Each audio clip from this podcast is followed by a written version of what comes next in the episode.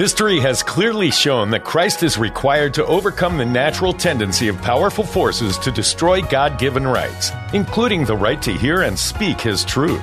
Welcome to Biblical Citizen Let's Roll with Kathleen and Brian Melanakis.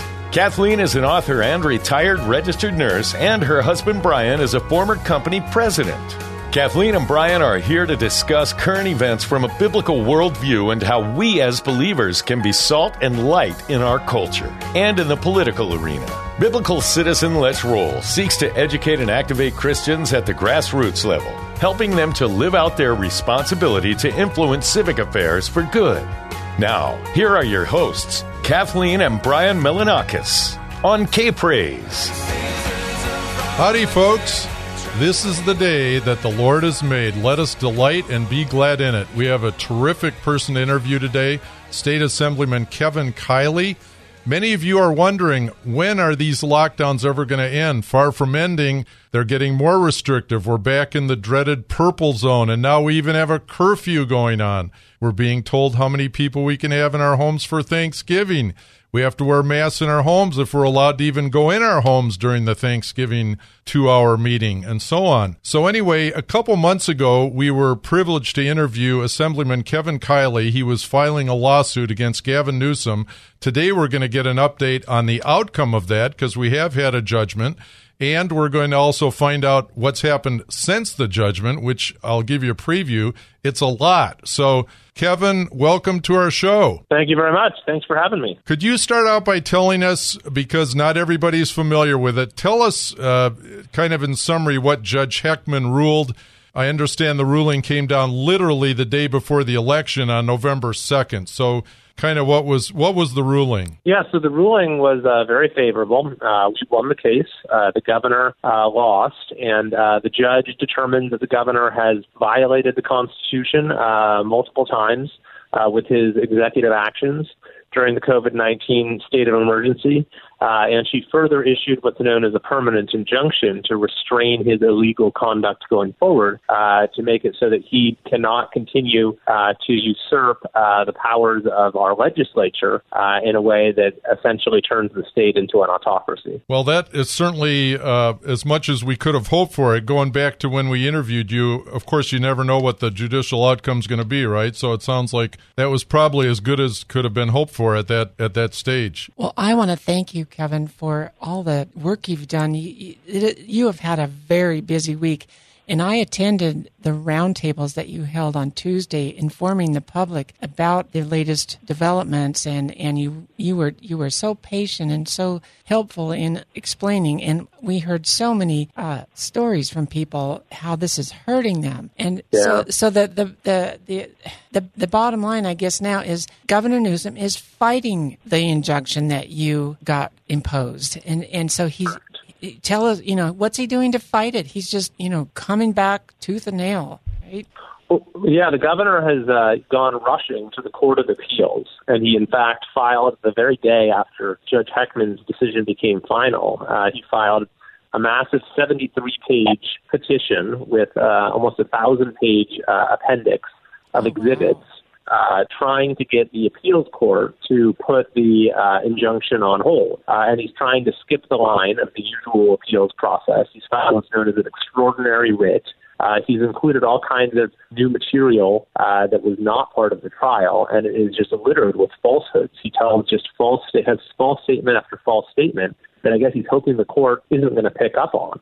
Uh, but it's it's just simply outrageous what he has uh, done here uh, to try to escape uh, responsibility and to try to get uh, himself free from the injunctions or even keep ruling the state by decree. Wow! And- so you were when we listened to one of your briefings within the last few days, you were I think they were trying to put a stay on on this uh, judgment, weren't they? And w- do you have any update on that? Have they been successful on putting a stay on this until it's appealed? Yeah, so that's what they want, um, and uh, not exactly. So the court did say uh, that they're putting the stay on uh, until we, we file our opposition, uh, but we've just done that literally just now.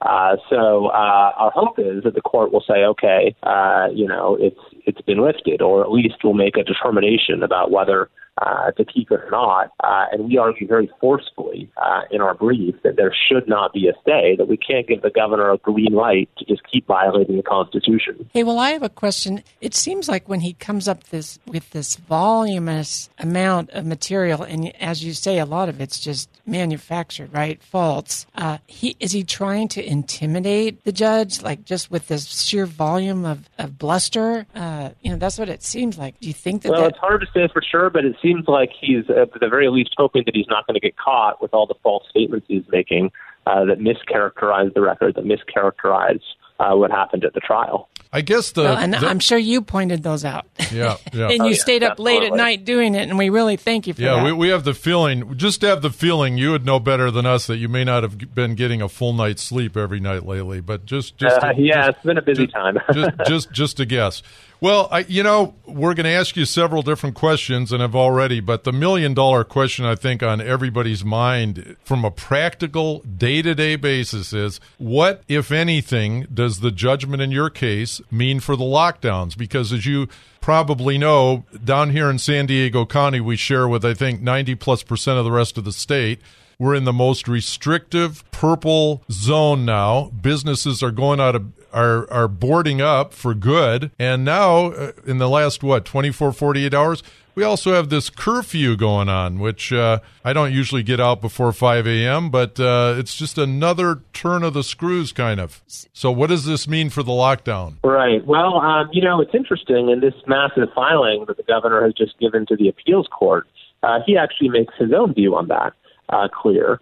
And uh, he says that he doesn't think that the uh, permanent injunction would affect the lockdown, but he actually makes a pretty interesting concession uh, where he seems to actually uh, accept that the injunction would stop him from doing things like the lockdowns uh, under the Emergency Services Act, which has been his main uh, basis for doing them. Uh, he just claims that, well, there's actually uh, these quarantining laws out there that give him a way around the injunction that he can rely on, although that is a very suspect argument in itself. And in fact, the Pacific Legal Foundation has a lawsuit right now challenging the lockdown using our precedent, the separation of powers theory uh, that won us our case, and it makes the additional argument that these other statutes dealing with quarantining uh, don't provide legal authority to the governor either.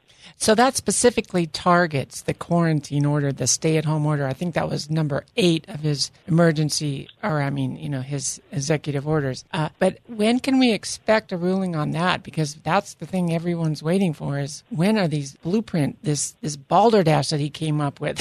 I mean. And, and I say that because many people, including the whole Chamber of Commerce, as you've informed us, uh, have repeatedly asked for the scientific evidence that these lockdowns do any good, and that he's repeatedly refused to to uh, supply that. So That's when, exactly right. so if the we're hoping the Pacific legal case succeeds, but just how long do we have to wait? Do you think? Ah. Well, so the uh, in the Pacific legal case, uh, they actually have a hearing on December fifteenth to get a preliminary injunction against the uh, the lockdown, the blueprint, uh, and that's just one of a number of cases that have sort of uh, popped up in the aftermath of uh, of ours. There's a I've heard from a number of different business groups uh, that are preparing challenges of their own. Uh, so I think that you know the governor's um, uh, you know aut- autocratic uh, grip in our state has uh, never been more legally tenuous. Um, and I know that it's you know shallow comfort when people are having to uh, to live with this nightmare uh, day in day out when the governor is turning up, cranking in the screws even even more now with the Monday's announcement and now this uh, curfew.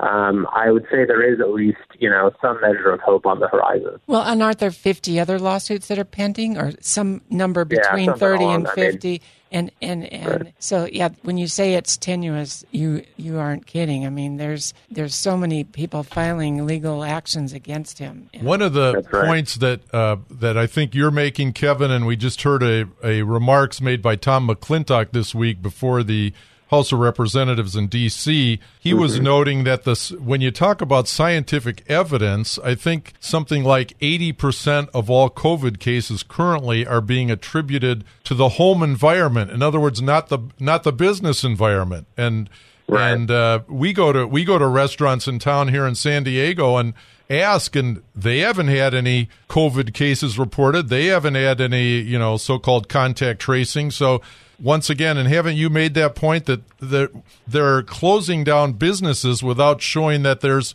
a causative effect when when no, they that's exactly right. They're they're just kind of doing things in a haphazard fashion without any basis in data or evidence, and are causing uh, you know gratuitous uh, damage, uh, and perhaps it's even counterproductive because if you tell people, you know, you're not allowed to do, uh, you know, uh, A, B, C, D, E, F, G, the whole alphabet, uh, then it, that makes it harder to actually do maybe the one or two things that, uh, you know, A, B, and C that might actually make an impact. So uh, I think that uh, it, it couldn't be more wrongheaded, this whole uh, this whole scheme that the governor is enforcing and is now even uh, escalating. Well, and it's causing a lot of harm for children too, being not allowed to go to school, and it's hurting parents. And, and I know you care a lot about that. You were talking a lot about the damage it's doing with the school system. One of the remarks you made, Kevin, showing that uh, California is one of the most one of the worst states in this whole thing and I know it's not the most important issue, but wasn't bowling uh, closing down bowling alleys is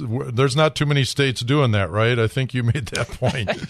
oh, sure, yeah. I mean, I've, I'm told that uh, the bowling alleys uh, here being closed, we're the only state that's doing it at this point. Uh, it's also youth sports. We're one of only three states that's not allowing youth sports. We're one of only seven states that has a school closure order. We're one of only, I believe, six or seven that has the most restrictive, uh, you know, business uh, restrictions. So uh, California has been uh, had the harshest measures, but what do we have to show for it? It's not like we're like doing a lot better than right. the rest of the country when it no, comes to any metric. We're a lot worse. Yeah, yeah, doing worse. We're we're noticing that. Well. Uh, Kevin, we're coming right up to the break. Stick with us, folks. We're going to be back in a couple minutes. And one of the things we're going to cover is the hypocrisy of Governor Newsom himself that's become a national story. So be right back. There is more Biblical Citizen. Let's roll. Still to come on K Praise. Welcome back to Biblical Citizen. Let's roll. Now, here are your hosts, Kathleen and Brian Melanakis on K Praise. We are talking with State Assemblyman and Attorney Kevin Kiley here on Biblical Citizen. Let's roll. He has won the only lawsuit to date against Governor Gavin Newsom for really abusive or autocratic power. So one thing that's made national news, and I've seen it reported on uh, on national stations You've probably already heard about Governor Newsom being caught at a restaurant we once went to when we could afford it years ago, the French Laundry. But there's a lot of aspects to that, aren't there, Kevin? What, you want to tell us a little bit about your view of that that whole uh, scandal fiasco? is what yeah, it is. Yeah, it's really yeah. a scandal. Yeah. Sure. I mean, it's uh, it is a scandal, and I think that you know uh, when the governor has repeatedly refused to re- provide any evidence uh, that his restrictions do any good, and then when he himself is caught uh, violating them, uh, you know, that's actually then the only evidence we really have available is his own personal conduct. And so, you know, I think a lot of people are asking, well, if you can have your own kids in private school, if you can have your own, uh, you know, gatherings uh, in, in crowded quarters, uh, then why exactly uh, are the rules different for the rest of us? And so I think it just sort of provides a um, uh, a, a real uh, snapshot of uh, everything that has beleaguered uh, this governor's job performance this year. Right. And for those that don't know, uh, Governor Newsom was the night after the, that he issued the lockdowns, he went to this fancy restaurant with 12 other of his business colleagues and lobbyists and the head of the medical department uh, association and no masks. They were sitting very close together. They were inside. They were touching each other. Yeah, and then he denied that they were inside. And here, here's the picture of him. He said, "No, we were outside." No, he was inside at a very close table with no mask or anything. And so, what it shows to me, it's just really obvious that he doesn't even believe his own balderdash, is what I call it. since we're since we're on a Christian you know. station, right, right. Uh, so, so if he doesn't believe it, if he's not worried about getting COVID, if he doesn't think that you need to wear a mask because he doesn't, he's not afraid of getting COVID, right? No. So there's really, really no basis for it. So. Well, that's right, and that's you know exactly the point I'm making is that you know it, it's it's the only evidence he's provided us as to the efficacy of these policies is his own choice to ignore them. Yeah, so that's just not acceptable, and it's really outrageous in my opinion. Uh, but my I have a question. You know, you say that you know we're all waiting the outcome of the ruling on the stay, and let's let's hope hope hope that the judge sees the clarity of the uh, rightness of your cause and your arguments because it seems clear to us. But uh, if you know, let's let's say that the the the the uh, the ruling or, all goes the right way, right? The ruling goes the right way, and then it's possible that Newsom will still fight it, right? And then it would go to the Supreme Court, and then maybe the whole Emergency Services Act would be shot down.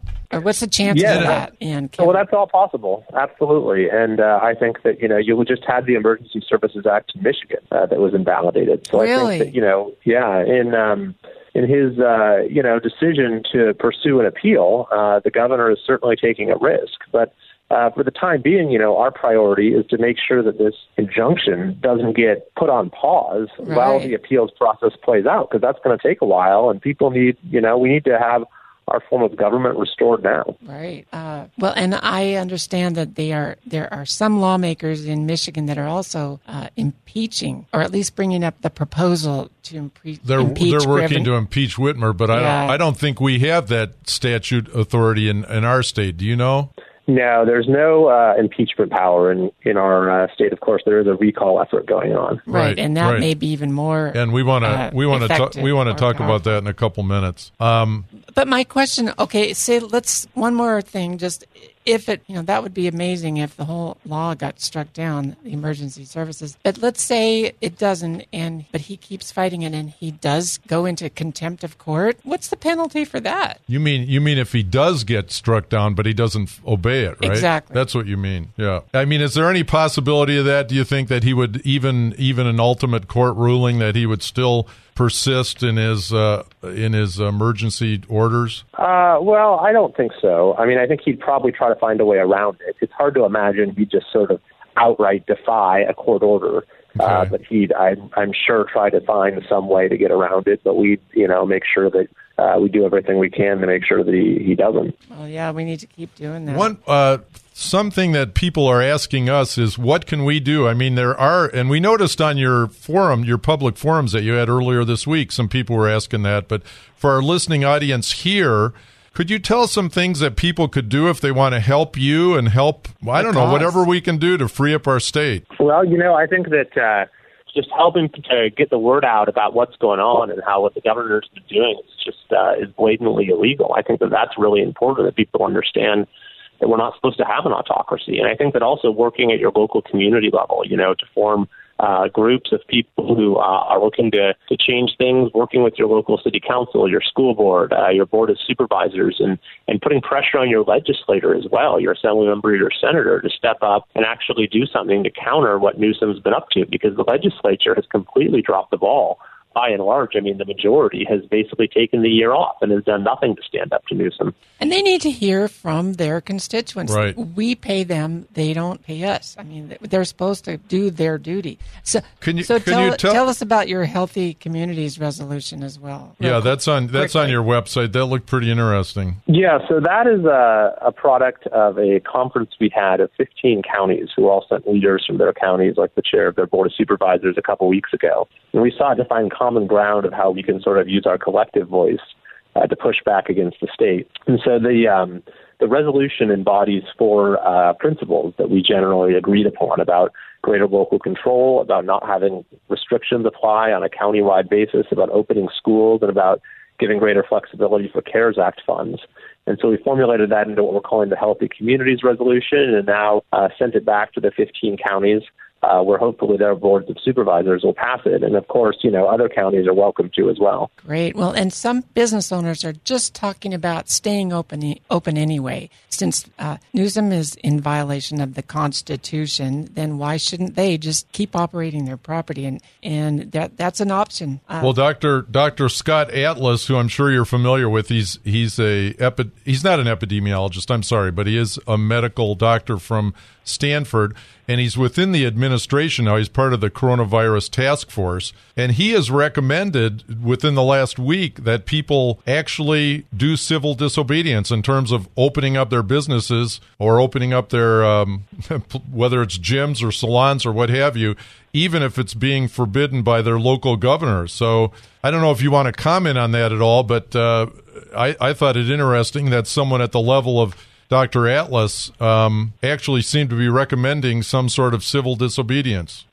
I actually had not seen that. No, I'll have to check out his remarks. Yeah. Uh, that that is interesting having someone in that position uh, make those statements. Yeah. Well, and Tom McClintock's talking about it in Congress too about this uh, hypocrisy of of uh, Governor Newsom and saying that this should be a red flag to every American that this is being flaunted like this and that he doesn't he's not following his own rules.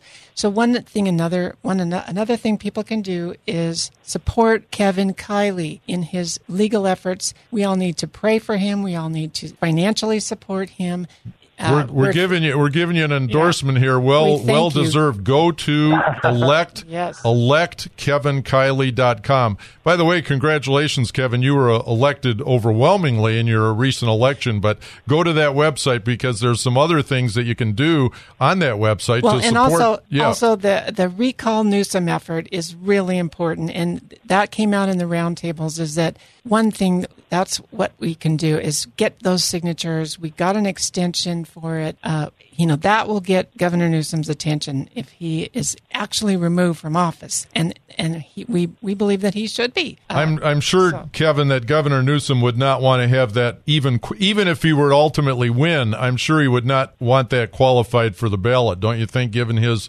very uh, um, aggressive uh, or uh, ambitions. Oh yeah, that's exactly right. That's the last thing that he wants. But we need to go to recallgavin2020.com. That's where you can download the petition and, and get more signatures. So we're nearing we're nearing the latter part of our program, and at this point, Kevin, I don't know if we have any more questions, but would you like uh, any final words of wisdom you want to share with our audience? Well, I just want to thank you for having me on and for uh, your your support and for helping to you know uh, keep folks and folks informed about what's going on and uh, trying to you know use um, your voice to uh, to you know bring positive change because I know that people are are looking for you know some source of hope right now and are having to you know are going through so much have gone through so much this year. Uh, and really I think it's when uh, the people of California uh, come together and demand a change of direction that we might actually you know see things turn around not only with respect to this whole 2020 COVID disaster, but also with respect to California's, uh, you know, future, which has been going downhill for some time, which I think could still be turned around. Yes, we need well, to reclaim our government. Well, you are certainly, in it, to put it mildly, a rising star on the California scene, and that's why we, way down here in San Diego, are looking way up there to Sacramento to find a leader that that is really doing something. So thank you so much, Kevin, for being for with us today, and we're going to do everything we can to support you in your efforts. And no matter how much opposition you get along the way, just keep fighting, which I'm sure you will. And uh, we're excited about it. We're excited about your leadership. Thanks. Fantastic. Thank you so much.